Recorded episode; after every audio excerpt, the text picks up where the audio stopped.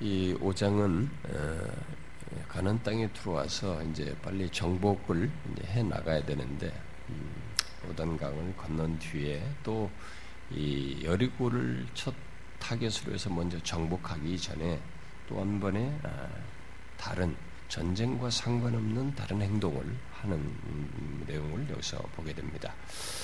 아, 이제 뭐 할례와 아, 유월절 지키는 것인데 이런 것들이 현안으로 보면은 사실상은 전쟁을 잘 준비해서 싸워 나가는 거 이게 더 현안이고 더 중요한 문제로 어, 현실적인 문제로 다가올 수 있을 텐데 그게 아니라 바로 이런 어, 할례를 행하고 어, 유월절을 지키는 것을 먼저 하는 것을 우리가 유념할 필요가 있습니다. 하나님이 이것을 명하신 것이죠. 그러니까 하나님이 어떤 일을 행하실 때 그 그런 일을 행하기 앞서서 먼저 순서상으로 어, 이렇게 하나님과의 관계를 이렇게 바로잡는 것부터 먼저 하시는 것을 보게 됩니다. 아, 우리는 내가 원하는 지금 다급한 문제가 현안이 빨리 해결되는 것을 아, 원하고 또 당면한 문제에 마음을 몰입해서 그것을 어떻게 처리하는 데 주로 이게 초점이 맞추어지는데 하나님은 항상 그렇지가 않아요. 그것은 부가적이에요. 하나님 배려. 우리 쪽에서는 긴급하고 어, 가장 현실적이고 어, 필요한 것을 여기될지 몰라도 하나님이 가장 필요로 여기시는 것은 그분과의 관계예요. 어, 그 관계를 바르게 하는 것이죠. 네, 그런 차원에서 이 5장을 우리가 볼 필요가 있겠습니다. 자, 이것을 어, 세 단락으로 어, 나누어서 보도록 하십시다. 자, 먼저 1절부터 9절을 어, 보게 되면 이 앞서서 먼저 이제 할례를 행하는 문제가 여기서 나오게 되는데요. 자, 요단을 건너서 가나안에 들어온 이후에 처음 진을 친 곳이 이제 길갈이라고 했습니다. 자, 하나님은 그들에게 어, 이 길갈에 요단강을 탁 그 마른 땅을 밟듯이 와서 길갈에 딱 진을 치고 있을 때 이들에게 하나님은 이제 어떤 특별한 은총을 베푸셔서 편안하게 어, 여기 들어와서 지금 머물러 있죠. 지금 길갈에 딱 진을 치고 있는데 어, 자, 이 사람들 외에 지금 가난 사람들에게는 전혀 편안치 않는 상황이 어, 이들에게 전개되고 있는 것을 보게 됩니다. 그게 지금 1절이 말하는 거죠. 어, 요단 서편, 강 건너편이죠. 이쪽에 들어 네, 강 건너서 들어와 있는 가난 쪽으로 들어와 있는 이쪽 편에 사는 이 아모리 사람들의 모든 왕들과 가난 사람의 모든 왕이 여기서 뭐 어,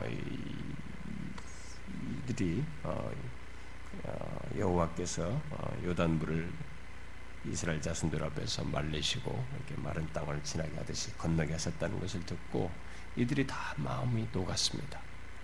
그러니까 이스라엘 백성들은 들어와서 지금 하나님의 그 어, 은총 아래서 이렇게 편안하게 있는데 이 가난에 있는 사람들은 전혀 아니에요. 지금 이들은 난리가 났습니다. 마음이 녹았고 이스라엘의 공격을 어, 두려워하고 어, 그래서 정신을 잃었다라고 말하고 있습니다. 자, 이런 사실은 이미 우리가 라합이 어, 정탐꾼들이 왔을 때 라합이 자신들이 어떻다는 것을 다 말해줬던 얘기에서 어, 다 언급된 얘기지만 이미 자기들은 다 소문을 듣고 자신들이 간담이 녹았다고 이미 말을 했었습니다만은 어, 여기 다시 이 내용을 통해서 전쟁도 하지 않았는데 전쟁도 시작하기도 전에 가난한 사람들에게 뭔가 어떤 일이 일어나고 있다는 것을 보게 됩니다. 이게 두려움이 이들에게 임하였던 것이죠. 어, 이것은 어, 하나님께서 오래전부터 이스라엘에게 가난을 주시기 위해서 그 이 가난 사람들에 대해 가난 사람들에게 어떤 두려움과 공포를 갖게 하셨던 것을 보게 됩니다. 우리는 이런 것이 어, 이렇게 우연하게 생각하면 안 됩니다. 이게 어, 그이 백성들 전, 이 사람들이 전체가 이렇게 간담이 높고 이렇게 막 녹아내리는 이런 것은 단순히 심리적 현상이 아닙니다. 어, 그런 하나님께서 행하신 것에 대한 염려 정도가 아니라 실제로 이들은 두려워서 정신을 잃었어요. 그러니까 이것은 하나님의 선행적인 행사인 것입니다. 여러분 아시죠? 그 야곱 식구들이 음? 그 세겜 땅에서 이렇게 그 세겜 사람들 다 죽였을 때 세겜 사람들이 이제 아니 그, 그 쫓아올 수 있었잖아요. 디나를 강간했던 그 일로 죽였을 때 형제들을 죽였을 때 세겜 사람들이 뒤쫓아올 수 있었잖아요. 그러면 뭐몇 가족 안 되는 거 다 진멸될 수도 있었잖아요. 음, 그런데 하나님이 거기도 보면 그들을 이렇게 두려움을 갖게 하시죠. 주변 사방을 다 그렇게 하십니다. 그러니까 이게 어, 하나님께서 행하시는 놀라운 일입니다. 이것은 하나님 백성들의 삶의 반경 속에서 얼마든지 발생할 수 있는 일이에요. 우리들은 캐치를 못할 수 있습니다. 지금 그러니까 나중에 정탐꾼이 가서 기생남 얘기 듣고 나서야 그렇게 알았지. 이 사람들은 지금 자기들은 이런 일이 벌어졌지 저들에게서 무슨 일이 나는지 모르고 있는 거거든요. 근데 우리가 항상 앞서서 생각할 필요가 있는 것 중에 하나는 뭐냐면은 하나님이 자기 백성들을 보호하시는 가운데서 이렇게 사면을 자기 주변을 이렇게 섭리하셔서 이렇게 두려움과 공포를 갖게 하심으로 그들에게 패하는 것이 아니라 오히려 그들 가운데서 어, 승리하도록 하시는 이런 일을 하나님께서 배경적으로 역사하신다는 것을 우리가 여기서 보게 됩니다. 아, 그런 차원에서 여러분 우리 개인의 삶에도 항상 그런 이런 일이 있다는 것을 생각해도 우리가 캐치를 못할 뿐이에요. 아, 내 인생 속에 아 그때 지나고 나서 아 그 그 주변에 하나님께서 그때 그런 걸 다 막으셨구나라는 것을 우리가 뒤늦게 깨닫는 경우가 굉장히 많죠. 어, 여기서도 그렇습니다. 자, 어, 결국 이런 사실은 하나님께서 가난 정복을 위하여서 어, 이스라엘의 이 가난 입성, 가난으로 들어오기 전부터 이런 일을 시작하셨다는 것을 어, 보여주는 것이죠. 그러니까 이런 면에서 보면은 여호와 일의 하나님이죠. 하나님께서 자기 백성들을 위해서 항상 이렇게 앞서서 준비하고 계시다는 거예요. 우리가 앞에서 그저 앞서 행하시는 하나님이라고 그랬잖아요. 앞서 행하시는데 그 앞서 행하시면 뭐겠어요? 여호와 일의 하나님을 드러내는 거죠. 준비하는 거죠. 자기 백성들을 위해서. 자, 그런데 이제 그 음, 뒤에 내, 내용이 2절부터 9절에서 보게 되면은 그런데 하나님께서는 어, 이렇게 새로운 출발을 하게 된 가나안 땅에 들어와가지고 이제 어, 새로운 출발을 하게 된 이스라엘에게 어, 하나님과의 관계를 새롭게 함과 동시에 이들의 지난 날의 수치를 어, 씻기를 원하셨어요. 그래서 할례를 여기서 행하라고 하십니다. 그러니까 어, 이렇게 하나님께서 이것을 명하신 거죠. 그 앞으로 정복하는 이런 일에 앞서서 하나님과의 관계를 이게 새로운 출발하는 가운데서 새롭게 하시고 지난 날의 수치를 씻어버리기를 원하셔서 할례를 명하십니다. 그 이들은 그런 것도 생각 않고 막 이게 있었을 거예요. 하나님께서 먼저 얘기하십니다. 그런데 이 4일이 지나면 4일 후에 예, 이들은 어, 사실 잘 보면 이제 6월절을 지켜야 합니다. 6월절을 지켜야 되는데 6월절은 어, 할례를 받은 자들만이 어, 참, 참여할 수 있어요. 이게 출애굽기에서도 어, 출애굽기에 나오는 얘기죠. 음? 그렇기 때문에 이들은 그 가난에 들어가서 처음 6월절에 참여하기 위해서라도 이 모든 남자는 할례를 받아야 했던 것입니다. 특히 이 할례가 하나님께서 그 어, 싸우실 하나님께서 주시는 약속의 땅, 이 거룩한 땅에서의 거룩한 싸움이죠. 우리가 이 무슬림들이 성전이라고 하잖아요. 거룩한 전쟁이라고 하잖아요. 성전.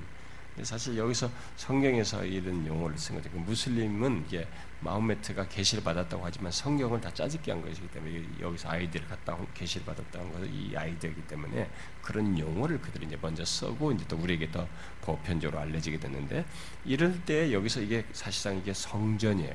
거룩한 싸움에 전쟁을 하는 것이죠. 그런데 이 싸움은 이스라엘 백성들이 여기 싸움에 개입을 하지만 이 싸움이 하나님의 싸움이에요. 하나님의 싸움이어서 이게 중대한 거예요. 그러니까 하나님의 싸움에 이스라엘 백성들이 참여하는 것입니다.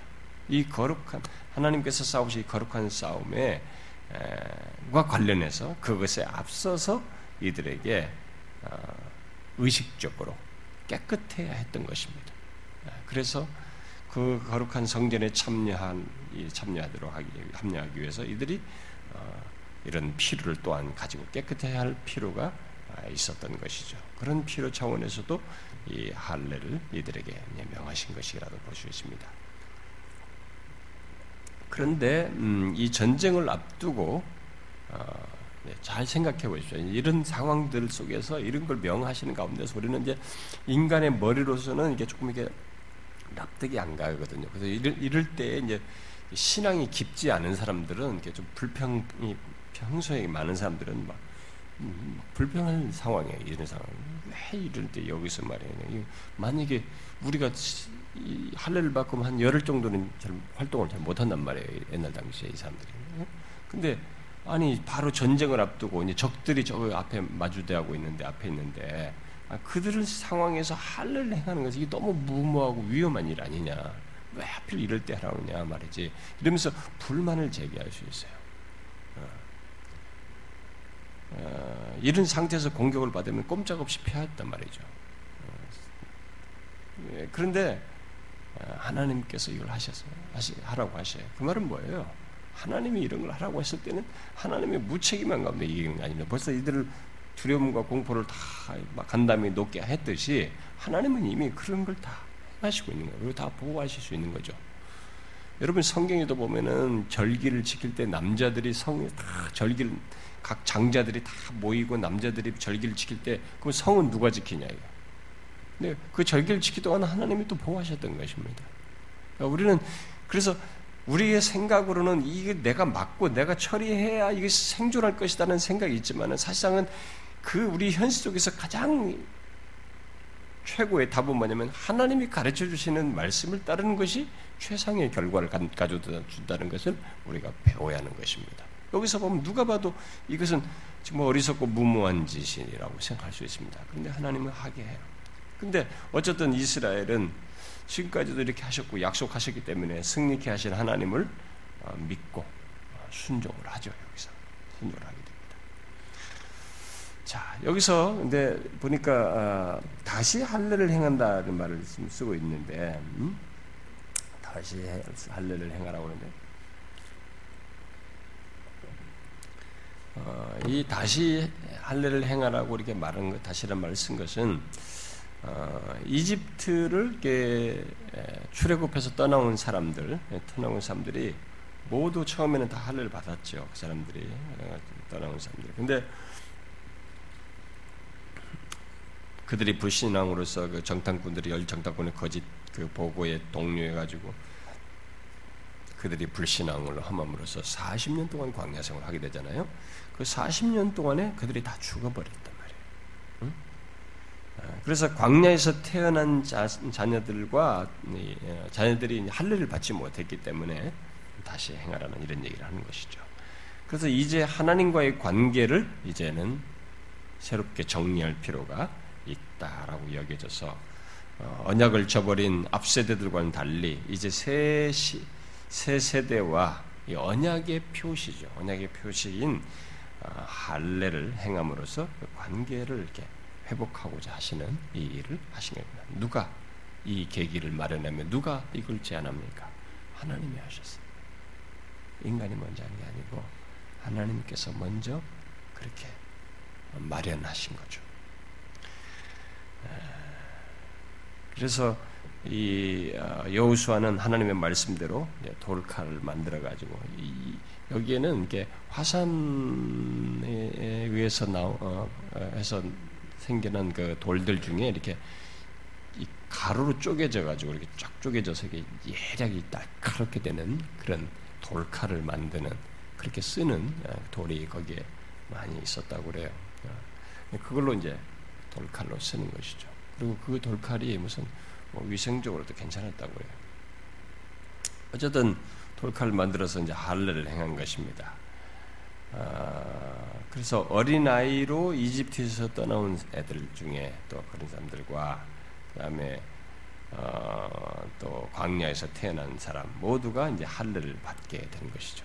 이들이 전체 중에서 얼마나 될까에 대해서 어떤 사람들은 한 7, 80%가 됐을 것이다. 이렇게 보는 겁니다. 왜냐면은 20세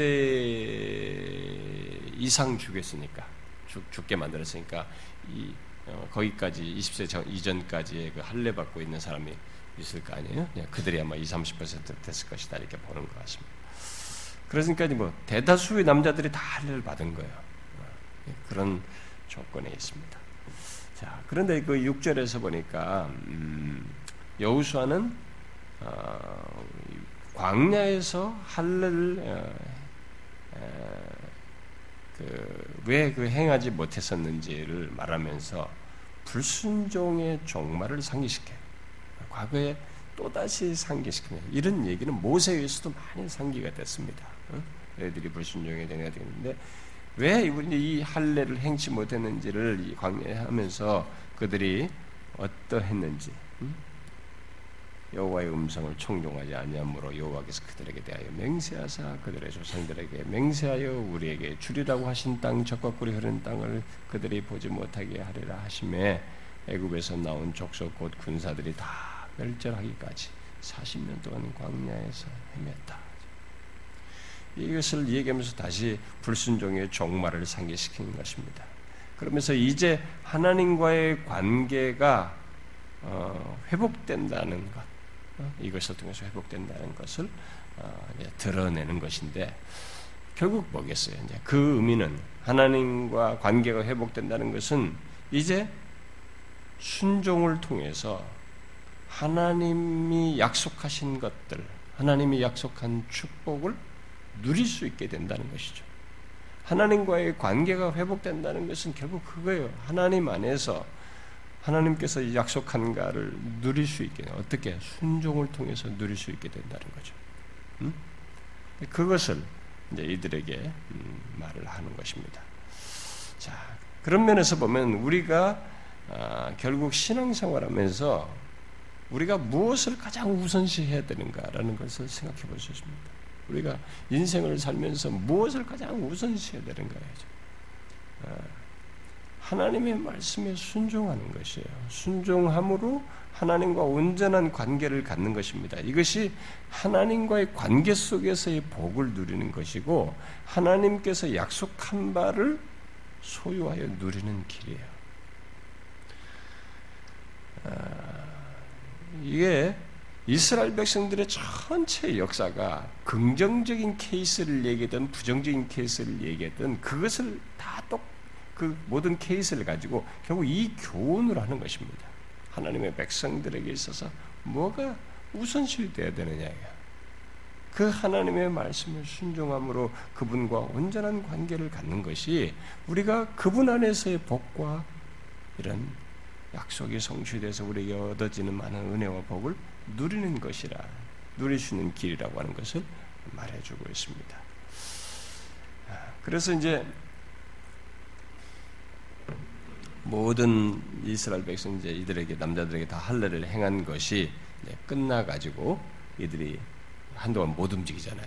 그래서 다 진중에서 머물러 낫기를 기다릴 때 하나님께서 한마디를 하십니다. 그게 구절에 뭐예요?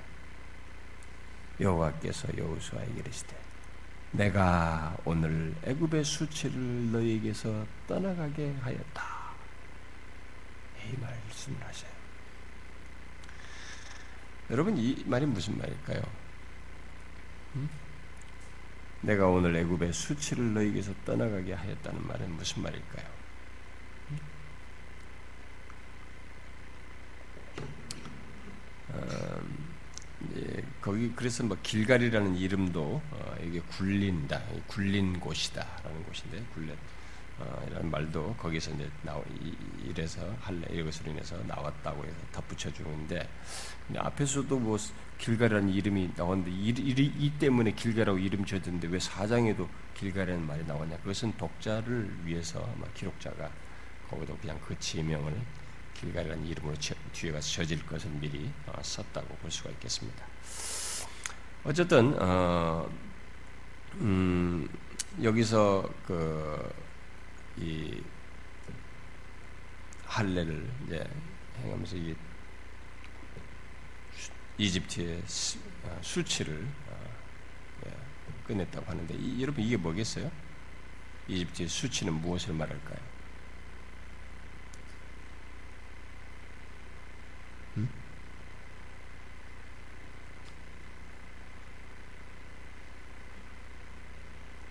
아, 이집트의 수치를 너에게서 떠나가게 하였다고 그랬으니까 아마 여러분들 충분히 상상이 가잖아요.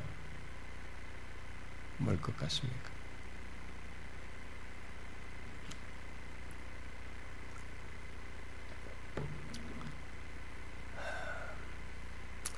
이것은 이스라엘이 어, 이집트를 떠나서 곧바로 가나안에 들어가야 되는데 왜냐면 애굽에서 나올 때 그렇게 얘기했잖아요. 어떤 사람들은 애굽에서 노예 생활했던 것도 이게 여기 애굽의 수치다. 뭐 이게 여러 가지 설명도 하는데 그것보다도 더 중요한 것은 이제 여기 와가지고 가난 땅에 들어와서 이 얘기를 하는 걸 볼 때 아, 모세가 그랬잖아요. 바로한테 우리가 약속한 땅 가난으로 가려고 한다.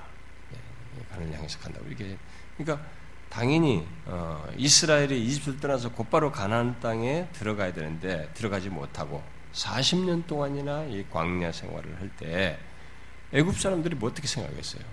그 동안에 계속 아니 쟤네들 들어간다더니만 지금 계속 광야에서 아직도 전쟁긍하고 있단 말이에요. 계속 그 소식은 듣잖아요. 들을 거 아니겠어요? 아, 그래서 여호와께서 그들 예? 애굽에서 그 뽑아내셨지만은 가나안으로 인도하지 못하고 광야에서 이들을 죽게 하고 있다. 이렇게 하면서 조소하고 비아냥거렸을 거란 말이에요. 이집트 사람들에게는 이들이 그렇게 해서 자기들 댁에서 나간 사람들이기 때문에 그게 계속 자연스럽게 알게 되고 관심이 가고 소식이 듣게 되겠죠. 이들에게 있어서는 이게 조속거리란 말이에요. 아, 사실 실제로 모세가 일찍이 하나님께 그런 말을 했죠.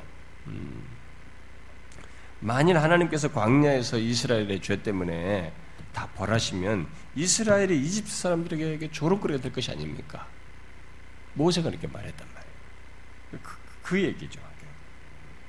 정말 애굽 사람들에게는 계속 웃음거리였던 것이죠. 가난에 들어가지 못하고 계속 뱅뱅뱅 돌고 광야에서 어? 아, 저게 뭐냐 이게 저게 뭐, 저게 하나님이냐 자기들에게 맞물리는 거죠. 자, 그런 상태에서 이제 할례가 상징하는 하나님과의 새로운 관계를 맺음으로써 하나님께서 오래전에 이집트에서 약속했던 그 적과골이 흐른 땅을 이스라엘이 차지하게 되었다. 마침내 거기에 이르게 되었다는 거죠. 그래서 이집트 이제 어, 이집트와 연관된 모든 아픔과 수치는 완전히 제거되었다라는 차원에서 애굽의 수치라고 말하는 것입니다. 네, 결국은 들어왔잖아요. 응? 여러분 우리들도 이런 애굽의 수치가 아, 수치 같은 것이 있죠. 우리들에게도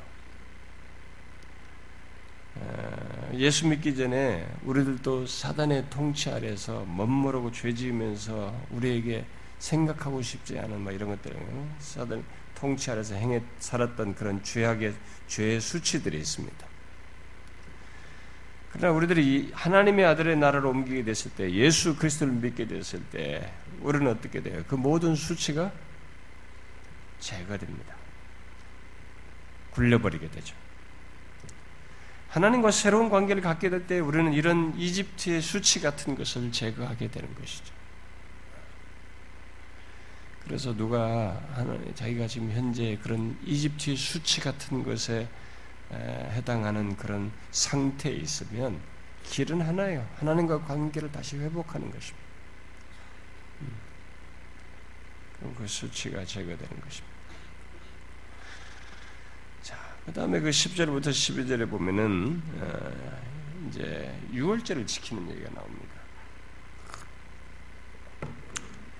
아, 이, 이, 그 할례도 이게 언약의 어떤 표시인데 사실은 이 어, 그 유월절도 이제 그런 연관성을 가지고 있죠.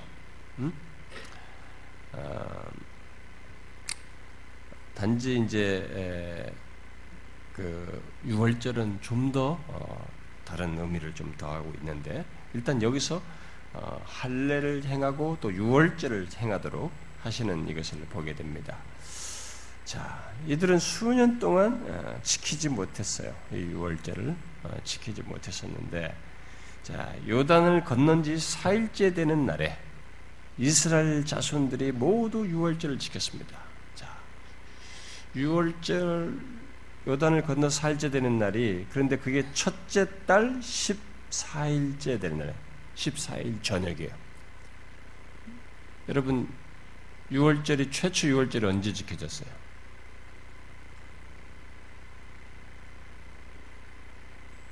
언제 지켜졌습니까? 똑같습니다. 예. 첫째 달 14일 저녁이에요. 그때 양을 묶어놓고 잡아놓고 이렇게 했었죠. 그 똑같은 저녁 그 타이밍에 정확하게 6월절에 대한 율법을 정확히 지키었다는 것을 여기서 말해주고 있습니다. 자, 이런 기록은 여호수아와 이스라엘이 지금 현재 상황에서 굉장히 철저하게 순종하고 있다는 것을 보여줍니다. 굉장히 철저하게. 여러분이 어떤 조건에 있든지 내가 하나님 앞에 철저하게 순종하고 있다 그러면 상태가 굉장히 좋은 거예요. 아주 건강한 조건에 있고 하나님과 친밀한 관계에 있고 관계가 잘 회복된 상태에 있다는 것을 말해주는 것이죠. 이들은 정말 철저했어요. 철저하게 다 순종했습니다. 6월절은 하나님과 언약 관계 속에서 행하는 것이지만 이것을 통해서 과거 이스라엘 백성들과 이집트 사람들을 이렇게 구별을 했듯이 여기서도 이런 걸 지킴으로써 이스라엘과 관한 사람들을 구분 짓는 그런 의미 또한 여기에 있다고 볼 수 있습니다. 결국 유월절은 이스라엘의 정체성과 연관되어 있어요. 그들은 하나님의 보호를 받는 구별된 백성이다. 선택되고 구별된 백성이라고 하는 그런 의미를 가지고 있죠. 그래서 하나님께서 유월절 지킬 그들을 구별을 하셨잖아요. 여기서도 이제 가나안에 들어와서 저들과 구별된다고 하는 것을 이것을 통해서도 드러낸다고 볼 수 있습니다. 어쨌든 이렇게 해서 40년의 광야 생활 속에서 어, 어, 이제 그동안에 어, 먹어왔던 이제 음식이 멈추어지게 됩니다. 음? 아, 그 여기 보니까 여러분 11절과 어, 12절에 어, 이스라엘이 6월절을 계기로 그 땅의 소산물을 먹었다고 말하고 있습니다. 그러니까 가난에 들어오자 들어온 지 7일째 되는 날 드디어 이스라엘은 어, 뭐 상징적으로 생각하면 가난 땅의 첫 가난 땅의 소산물, 가난 땅의 적과 꿀에 해당한다고 굳이 상징적으로 말할 수도 있겠는데 가난 땅의 소산물을 맛보게 되었습니다. 자, 이들이 가난 땅의 곡식을 먹기 시작하자 그 다음 날부터 어떻게 됐어요? 만나가 스톱했습니다. 자, 그런 걸 생각하면 하나님께서 그 조건을 주실 때까지 만나를 하루도 걸르지 않고 끝까지 줬다는 것을 볼 수가 있고, 음? 아, 이 이제 새로운 것으로 이들을 이제 채워 갖게 하시는 것을 보게 되는데 우리는 여기서 40년의 광야 생활에서 먹었던 음식이 멈췄다고 그래서 하나님께서 이스라엘 향한 어떤 은총을 스톱했다고 생각하면 안 됩니다. 하나님은 이제 다른 방식으로 그들의 필요를 채우신 거죠. 전혀 자신들이 거둘 수 없을 때 하나님께서 줬지만 이제 하나님께서 허락된 것 안에서 우리가 사용되어지고 우리가 수고하는 가운데서 얻게 해주시는 이런 방법도 씁니다. 그러면 이때 내가 신명기수도 모세가 얘기했다시피 아 내가 노력해서 내가 이것을 얻었다라고 생각할지 모르지만 절대 그렇게 생각하지 말라는 것입니다. 그것을 가뭄 한 번만 있게 하면 그것이 아니라는 걸 알게 됩니다. 다른 방식으로 줄 뿐이에요. 여전히 만나를 주는 것과 똑같이 주신 거. 그래서 우리가 주님 같이 기도해서 일용할 양식을 주옵시고 우리가 분명히 돈 벌잖아요. 돈 벌어서 그걸로 쌀을 사서 먹지 않습니까? 뭔가 이렇게 하고 있잖아요. 그런데 그 기도를 일용할 양식을 달라고 하나님 과 기도할 것을 얘기한단 말이에요. 영적인 것뿐만 아니라 물질적인 것까지 일상생활에 그런 것까지 다 망라해서 말이죠. 광야에서는 만나로 예, 가난 땅에서 경작할 수 있는 조건에서는 그 땅의 소산물을 하나님이 주어서 먹게 하신 거예요. 우리의 인생의 상황과 때를 따라서 하나님을 이렇게 달리 할 수 있어요. 여러분들이 청년기에 이뭐 중고등부 어렸을 때든 청년기에는 이렇게 여러분들이 공급받을 수 있습니다. 나중에 여러분들이 더 성장했을 때는 이런 방식으로 공급할 수 있어요. 그게 조금 달라진다고 그래서 하나님이 손 뗐다고 생각하면 안 됩니다. 하나님은 다른 방식으로 우리를 공급하십니다. 우리의 상황과 여건과 모든 것들을 관여시켜서 그것에 따라서 그렇게 하십니다. 꼭 과거 방식을 그대로 고집하는 그때 해줬던 그 방식으로만 주세요 이렇게 할 이유가 없어요. 하나님은 새로운 환경과 새로운 조건에 맞게 또 만나를 주셨듯이 이 주시는 분이신 것을 드러내면서 우리에게 공급하시죠. 그래서 이들은 이제부터 이 땅에서 나는 산물로 먹게 됩니다. 그 전날까지 만나가 내렸던 거죠. 참 신실하죠. 하루도 걸리지 않고 물론 안식일 빼고 말이죠. 자, 그 다음에 뒤에 이제 13절부터 15절을 보게 되면, 어, 어, 이것은 이제, 어, 여리고성을 이제 공략하려고 하는 마당에, 어, 이 군대 장관을 만나는 사건입니다. 여우수아가 여리고성 가까이 갔을 때, 음, 칼을 빼어 들고 마주선 어, 한 사람을 만나게 되죠. 보게 됩니다. 여우수아는 그에게 우리를 위하느냐, 적을 위하느냐, 그걸 묻습니다. 전쟁을 하려고 하는 마당이니까 위협감을 느껴가지고 묻는 거죠. 우리를 위하느냐, 우리의 적들을 위하느냐, 그렇게 물은 것입니다. 그러자 그는 아, 나는 여호와의 군대 장관이라라고 말했습니다. 이 군대 장관은 누구일까요?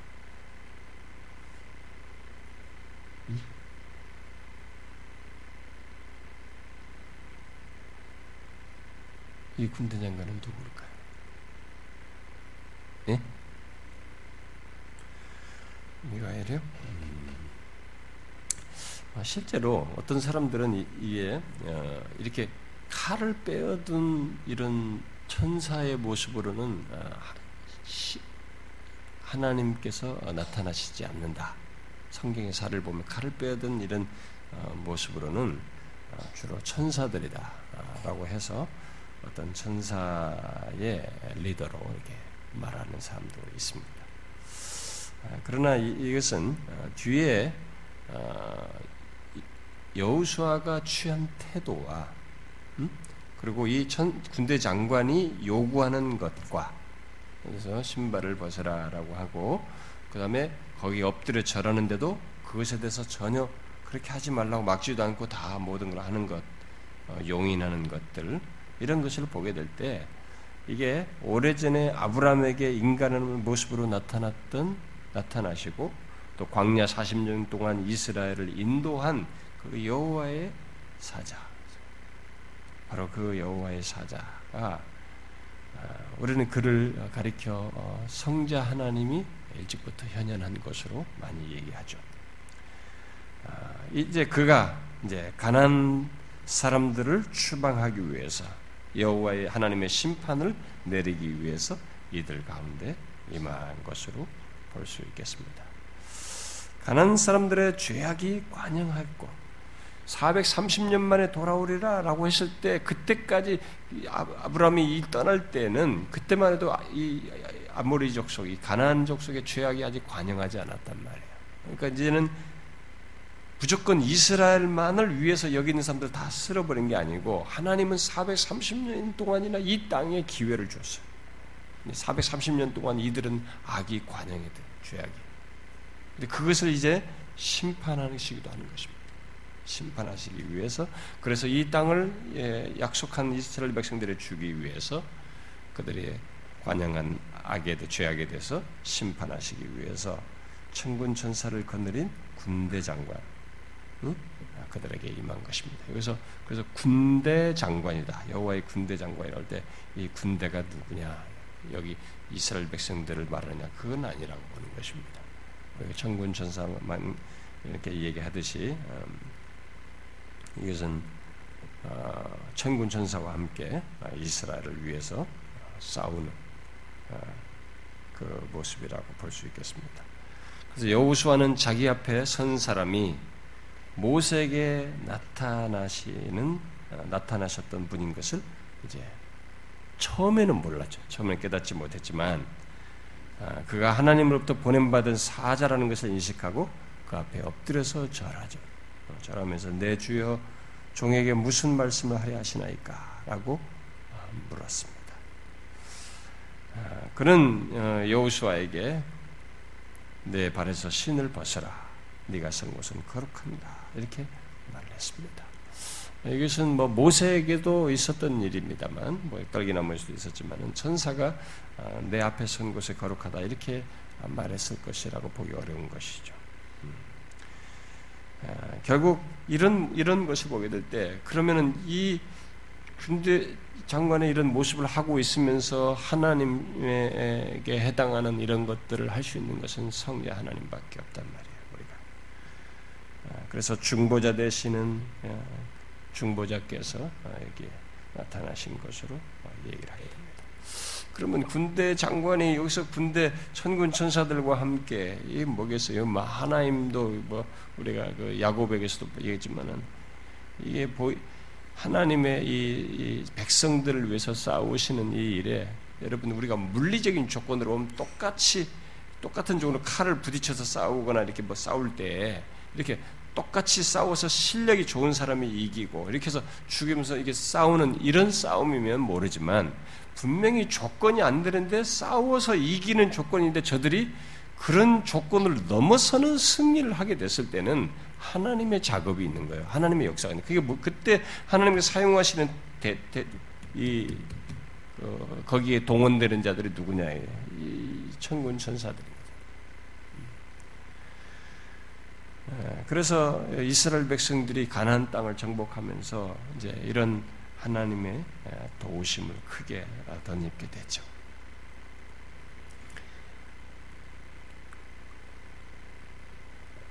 자, 그러면 이런 이제 여기서 나오는 이 같은 사실을 통해서 자 여호와의 군대 장관이 이게 나타난 것이 어, 여호수아와 이스라엘 백성들에게 무엇을 말할까요? 무엇을 말해주겠어요? 예, 지금 이 전쟁을 앞둔 이들에게 이, 이 일을 먼저 어? 군대 장관이 나타난 것은 무엇을 그들에게 말해줄까요? 이 여호수아는 여리고 가까이 이르러서 이렇게 모든 걸 지금 하려고 하고는 마당에서 어, 여호와의 군대 장관이 나타났어요. 뭐예요? 앞에서부터 쭉 얘기해 왔었지만은 이 전쟁의 승패는 하나님의 능력과 그의 개입에 달려 있다는 것입니다. 그래서 이, 이 싸움을 임하려고 하는 시, 작점에서 군대 장관으로 어? 싸우기 위한 군대 장관으로 어, 나타난 것이죠. 우리가 이 전쟁의 승패는 하나님과 관련되어 있다. 여러분 지금도 세상 역사도 마찬가지예요, 여러분. 어, 지금도 하나님은 세상 역사 속에서도 개입하셔서 섭리하시고 모든 거지만은 특별히 하나님의 백성들이 개입된 것에서 하나님은 그 자신 단순히 하나님 이름만 쓰는 것이 아니라 하나님을 신뢰하고 하나님을 진실로 믿는 그들에게 승패는 이 하나님의 능력과 그분의 개입에 전적으로 달려 있다는 것이죠. 그래서 우리가 구약에서 보면 계속되는 모든 내용 속에서 전쟁은 하나님께 속하였다고 하면서 여우사와시든 뭐 다윗이든 모든 데서 계속 증거되는 거죠. 그게 결정적이다.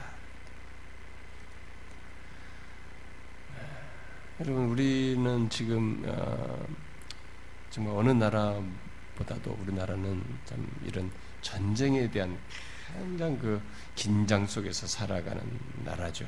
어, 우리는 참 유일하게 분단 국가로서 어, 참 전쟁에 대한 위협을 받고 있고 우리는 하도 위협받다 보니까 뭐 저, 저들이 저들 온다고 해도 우리는 별로 안 놀라는데 외국 사람들이 더 놀래고 막 전화 다 해가지고 빨리 한국을 빠져나와라고 외국 사람들이 막 다 그랬다잖아요. 자기들 자기 외국에 있는 사람들 여기 외국인들을 그 정도로 뭐 심지어 기자까지 들어왔잖아요. 지난번에 미국에서. 근데 우리 보고 깜짝 놀란 이들은 전혀 긴장도 안 하고 있더라. 우리가 이제 아주 이제 이게 완전 불감증도 될 수도 있는데 사실 우리들은 이게 너무 길들여져 있습니다. 예, 이것에 대해서.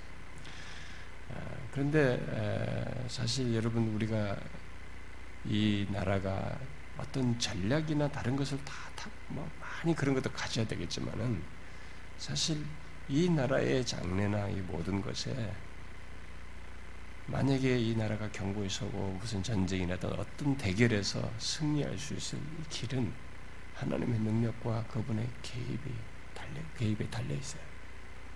이것을 추상적으로 생각하면 안 됩니다. 오늘 근데 이걸 누가 아느냐는 거죠. 이걸 아는 사람들이 누가 있어요? 넌 크리스천들은 모르는 겁니다. 계시가 없기 때문에.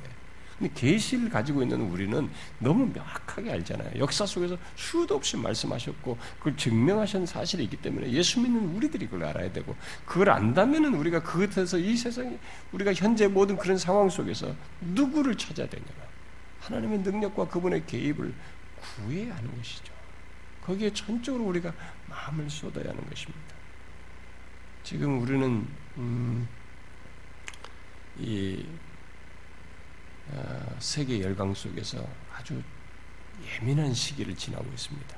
우리가 앞으로 우리 한국의 역사가 어떻게 바뀔지 모르지만 아주 예민한 역사예요. 지금 어, 제가 지난번 새벽기도 시간에도 얘기했는데 그 이 일본이 패망하고 어 이제 어 그 이 땅을 이제 어이 한국 땅을 이제 그 식민지들 이 땅을 어떻게 처리할 것인가 카이로 회담이죠. 예.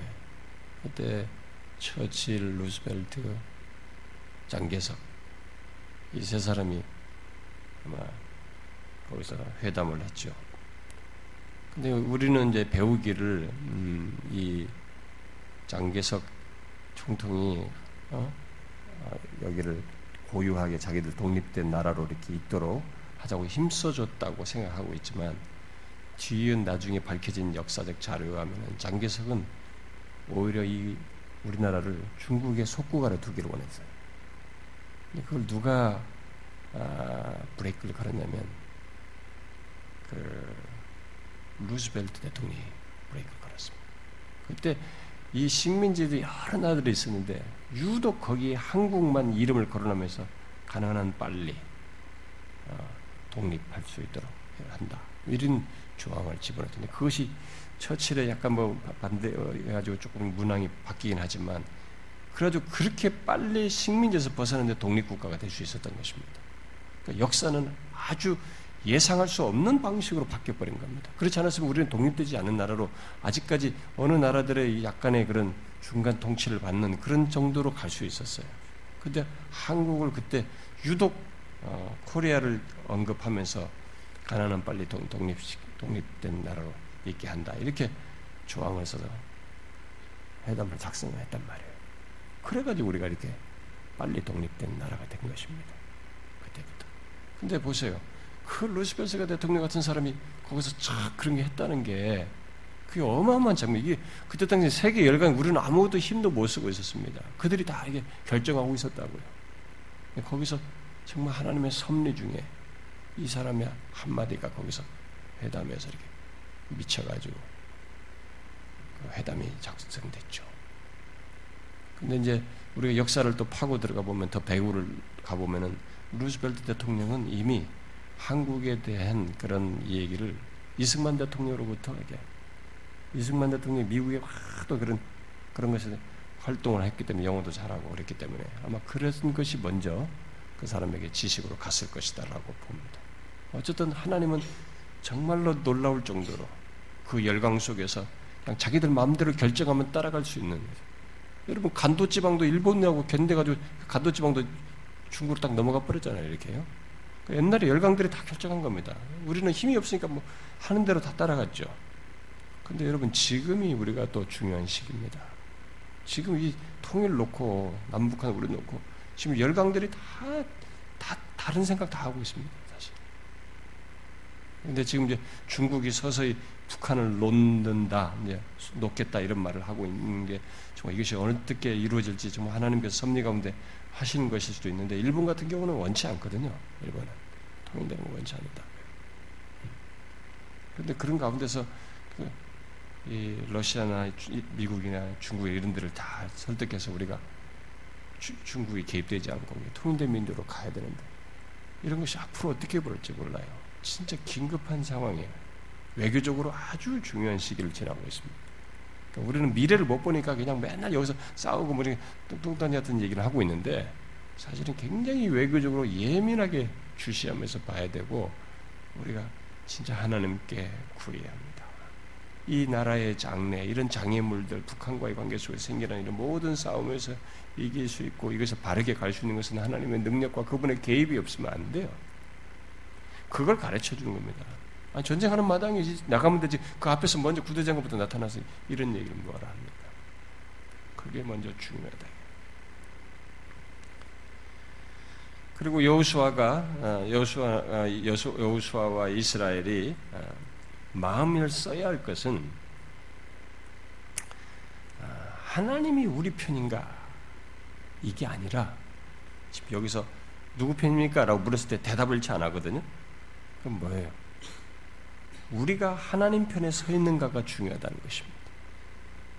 이미 하나님은 왔어요. 이미 약속도 하셨고. 근데 우리는 자꾸 우리 편인가를 묻고 싶어 하는 거예요. 우리의 반응은 생각을 안 하고, 우리가 하나님 편에 서 있는가가 중요한 것입니다. 또 여기 땅을 차지하기 위한 이 전쟁을 앞둔 이스라엘이 가장 염려해야 할 것은 다른 무엇보다도 지금 그 앞에 신을 벗어나오네. 이 거룩하신 하나님과 함께하는 것이에요. 거룩하신 하나님과 함께하는 것이 전쟁을 앞둔 이스라엘이 가장 신경을 써야 할 것입니다. 저쪽에서 어떤 전쟁을 가지고 잘할 것이냐보다도 거룩하신 하나님과 함께하는 것이 이것이 중요한 것이죠.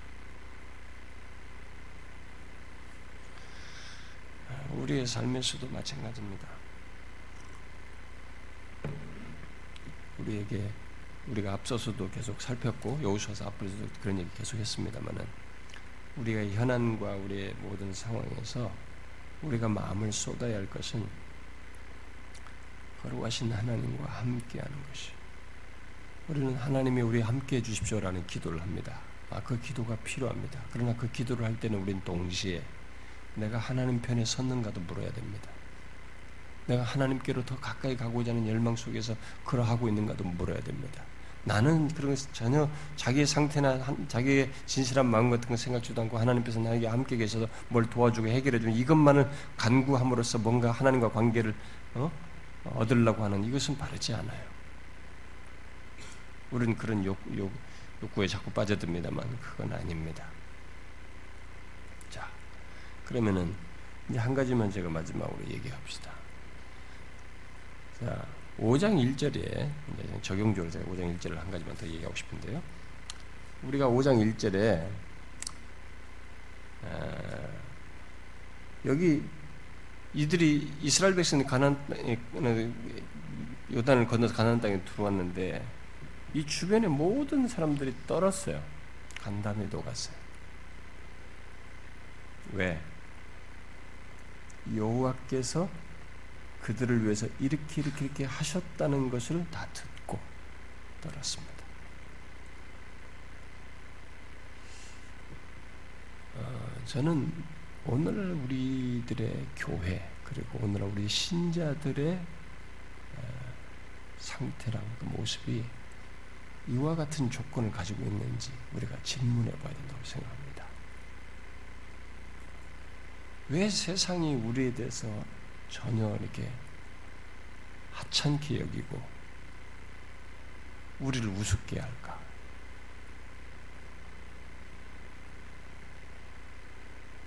하나님이 우리와 함께 계셔서 일하시는 것을 이들이 우리를 통해서 못 보고 있는 거예요. 하나님이 살아계시다는 것을. 그러니까 이 세상이 우리에 대해서 진짜 막 막대하는 것입니다. 교회가 짓밟히는 것은 정말 아무것도 아닙니다. 저는 교회들이 앞으로 우리가 어떻게 흘러갈지에 대해서 조금씩 조금씩 달라지고 있기 때문에 음, 예측할 수가 없다고 생각이 됩니다. 어, 저한테 어떤 음, 분이 어, 어떤 목사님이 음, 하소연을 했어요. 어, 최근의 일입니다. 한두 주 됐나요? 음,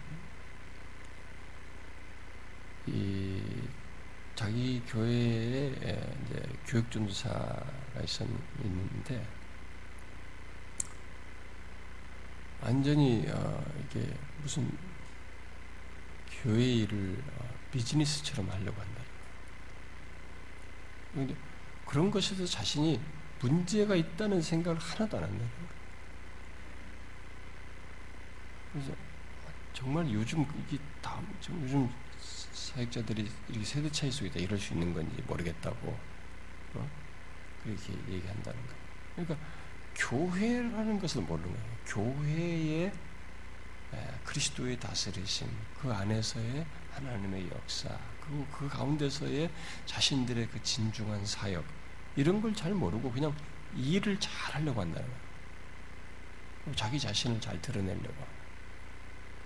그러다가 딱 자기가 어, 시간 뭐 어떤 거 하면 그냥 딱 끝내버리고 어, 일도 중간에 멈추고 어, 그렇게 못한다고 한다는 거예요. 일 시간을 넘어서 못하겠다고 한다는 거예요. 너무 충격이라고 하는 거예요. 근데 저는요 이렇게 시간이 점점 점점 조금씩 바뀌면서 우리가 이제 이런 것을 자꾸 보다 보니까 이제 당연시 여기 오는데 우리가 이 세상을 향해서 보여줄 하나님이 우리 안에서 계시고 역사하신다는 것을 보여줄 그런 상태와 모습을 우리들이 안 가지고 있어요. 그리고 기대도 난 안 가지고 안 가지고 있어 보여요.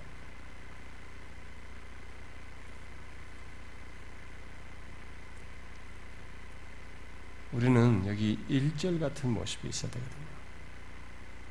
우리 주변의 모든 사람들이 세상 사람들이 나는 볼품 없죠. 우리는 볼품 없습니다. 근데 하나님이 우리를 위해서 행하시고 계시고 우리와 함께 계시다는 것 때문에 그것이 하나님이란 단어를 굳이 쓰든 안 쓰든 간에 저들에게 뭔가 다르다는 것, 우리 세상의 현실과 다르고 우리가 사는 방식과 다르고 우리가 생각지 못할 것을 가지고 있다는 것을 통해서 저들이 마음이 녹아야 된다는 거예요. 오히려 경각심을 갖고 그게 정상이다는 거예요. 그게 정상적인 교회 모습이어야 되거든요. 근데 앞으로 어떻게 바뀔까 모르겠어요. 우리 개인도 그렇고요. 어, 교회도 그렇습니다. 어, 그래서 저는 우리 교회가 음, 뭐 개척한 이래로 수시로 뭐 조국 교회를 위해서 기도하고 항상 그렇게 기도하고 또 한국 교회의 부흥을 위해서 부흥이라고 해서 단순히 숫자 늘하는 게 아니라 하나님이 이렇게 자신의 임재를 드러내심으로 살아계심을 증거하시는 이런 영적인 역사가 있기를 구하는 일을 우리가 포기하지 말아야 돼요. 정말로 포기하지 말아야 돼요. 어, 지칠 수 있습니다. 한 10년, 20년 기도하다 보면 뭐 현상도 안 나타나니까 지칠 수도 있어요. 그러나 여러분, 오히려 한 평생이라도 그렇게 할 마음으로 기도해야 돼요. 우리는 한국교회 이런 모든 영적 현실에 대해서 5장 1절 같은 이런 현상이 오늘의 현실에 있어야 되거든요. 하나님이 함께 하시는 교회는 하나님이 위에서 일하시는 교회와 신자는 이 세상에서 이런 존재일 수밖에 없어요. 하나님이 가상적인 존재가 아니니까 분명히 이럴 수 있다고요. 우리는 이런 것에 대한 그러니까 물론 여러분들이 개인을 위해서 기도도 하셔요. 하시되 이, 이런 기도를 영적인 이 나라의 아, 참 조교회 하나님께서 은혜 주실 거예요. 영적인 각성을 주실 것을 여러분 내다보면서 기도하는 것이 있어야 돼 제가 우리 교회에서 퀘스천을 많이 받은 것 중에 하나가 뭐 자꾸 조교회를 기도하느냐, 조교회를 얘기하느냐. 심지어 어떤 사람은 무슨 참교추는 왜 합니까? 저한테 그렇게까지 했어요. 아, 여러분들이 우리 교회에서 같이 신앙생활하고 한 배를 타고 갈 것이면 일단은 그렇게 하셔야 합니다. 왜냐면 저를 통해서 하나님께서 그런 것을 부담을 주셨잖아요. 여러분 아모스가 아모스가 본 것하고 이사야가 본 것하고 다릅니다. 아모스는 농군 농부 출신이고 여기는 귀족 출신이고 귀족 출신이 그 영역 안에서도 하면서 활동하면서 했고 각자가 하나님께서 강조점과 보는 것이 다른데 각자를 다 사용하셔요. 근데 하나님은 저한테 그런 마음을 주신 것 같습니다. 제가 한국에 들어오기 전부터 외국에 있을 때부터 저는 한국에 대해서 굉장히 객관적으로 생각하고 그렇게 부담을 가졌습니다. 사람들은 어떻게 생각할지 몰라도 어? 끝없이 자꾸 사람 숫자 가지고 시비를 걸지는 몰라도 나는 한국 교회에 어, 정말 하나님 앞에서 이 세상이 이렇게 5장 1절처럼 교회를 보고 하나님의 살아계심을 인지하는 그런 역사가 있기를 구했습니다. 근데 지난번에 누가 저한테 그러더군요. 우리 교회 초기에 계속 부흥을 해서 기도하면서 같이 기도하고 막 그때 정말 은혜가 정말 은혜가 넘쳤죠. 그때는 어, 저는 은혜가 넘친지도 모르고 저도 지나왔습니다만 근데 알고 보니까 그렇게 부흥을 해서 기도할 때가 부흥의 때였던 것 같다고 그때가 진짜 더 은혜 은혜의 때였던 것 같다고 우리가 부흥을 해서 구할 때가 부흥의 때인 것 같다라고 했는데 상당히 일리 있어요. 여러분 우리가 5장 1절 같은 이런 모습을 갖는 것이 정상인 줄 알아야 됩니다. 왜냐하면 우리 하나님 때문에 그래요. 우리 하나님이 평범하신 분이 아니기 때문에 이 세상의 통치자요 자기 백성을 역사의 무대의 중심에 두고 그들을 통해서 자신을 증거하시며 자신의 살아계심을 나타내시고 자신이 지금도 무엇을 원하시는가를 증거하시기 때문에 그렇습니다. 이걸 우리가 기억하고 이 땅에 있을 때부터 어? 이런 어, 5장 1절 같은 것을 여러분들이 살아있는 동안에 보기를 구해야 돼요. 우리 교회를 통해서든지 좋은 교회를 통해서든지. 눈으로 볼 때는 너무 희망이 없어 보여요. 진짜 드러난 현상이 너무 부정적이니까. 그러나 알지 못합니다. 하나님은 우리 생각과 달라요. 우리가 못 미칠 생각을 가지고 계십니다. 그러니 여러분들이 우리 공동체에서 같이 신앙생활 하거든 그런 마음을 아예 가지십시오. 귀찮아하지 마세요. 조교에서 기도하셔야 하고 진짜 참된 교들이 많이 세워지기를 위해서 기도 기도하셔야 합니다. 제가 이런 얘기를 해도 되는지 모르겠는데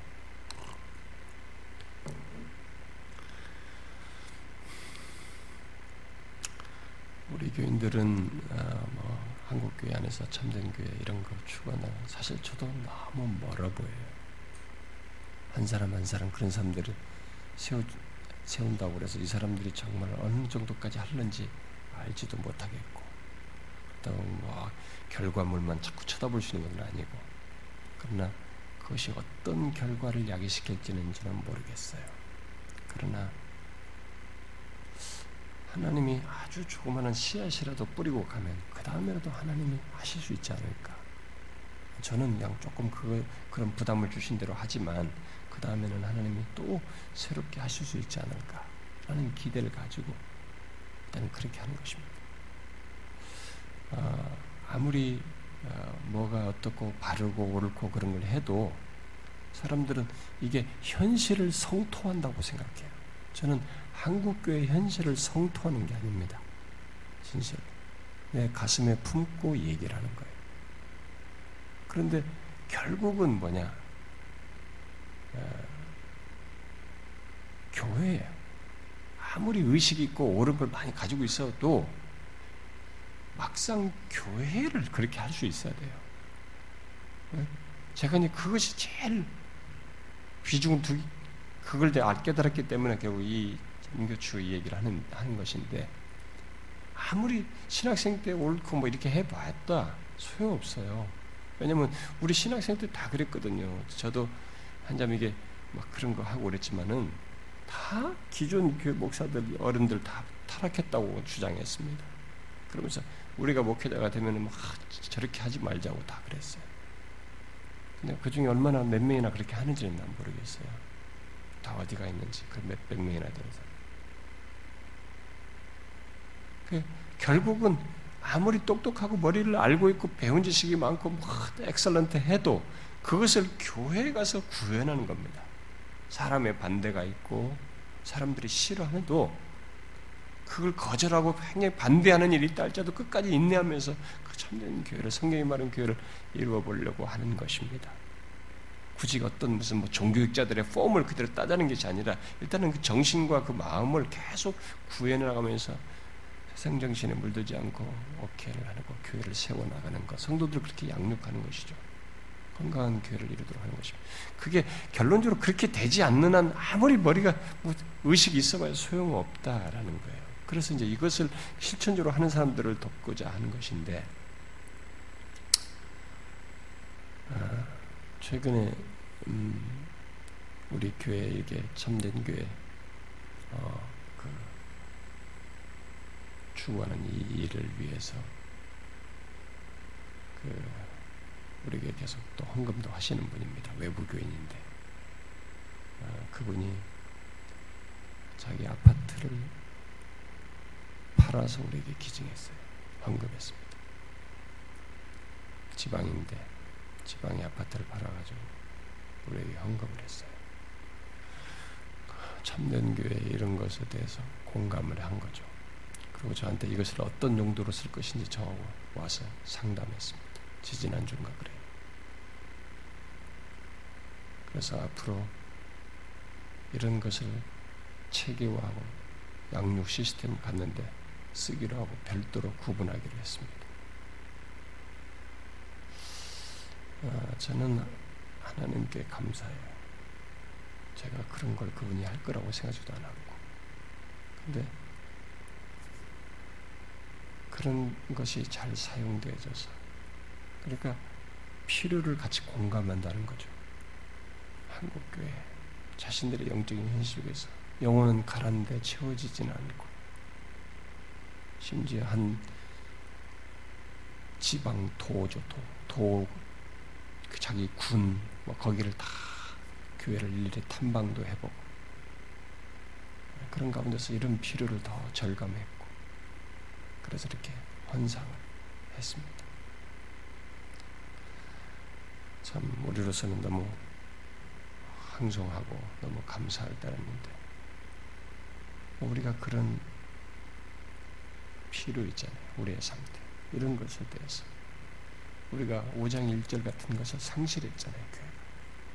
그러니까 이런 것들을 교회가 갖기 위해서 진짜 하나님께 구해야 된다. 하나님이 동일하신 하나님이 우리와 함께 계시고 우리를 통해서 자신이 이렇게 이렇게 행하고 계신다는 것을 증거하기를 원하십니다.